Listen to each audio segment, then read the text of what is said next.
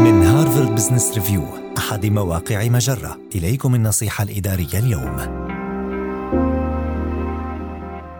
مبادئ تساعدك على مواجهة الموظفين المتخاذلين. عندما تكون على رأس فريق متخاذل يهمل واجباته ولا يستحق درجات التقييم العالية التي أعطاها لهم القائد السابق فأنت تواجه مشكلة كبيرة. ربما تفيدك النصائح التي تتمحور حول تخصيص المزيد من الوقت للاستماع إلى فريق العمل وتفهم الوضع وتقييمه على أرض الواقع. الواقع ولكن ما الذي بوسعك أن تفعله؟ عندما تبدو الحاجة إلى التغيير ملحة وبالغة الأهمية. اولا اجمعي الآراء التقييمية من مصادر موثوقة للتأكد من أن مخاوفك مسألة مبادئ ينبغي الالتزام بها وليست نابعة من أهوائك وقناعاتك الشخصية.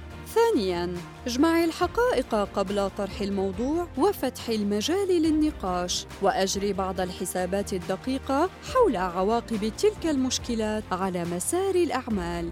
ثالثاً، ابدأ حواراً عاماً وعلنياً مع فريق عملك حول المخاوف التي تساورك. رابعاً، أشر إلى أنك تسعى إلى تحقيق الانسجام والتوافق التام مع كل من فريق عملك ورؤسائك في العمل على حد سواء. وأخيراً، واجه أولئك الذين كانوا على علم ودراية بهذا الانتهاك ولكنهم لم يحركوا ساكناً.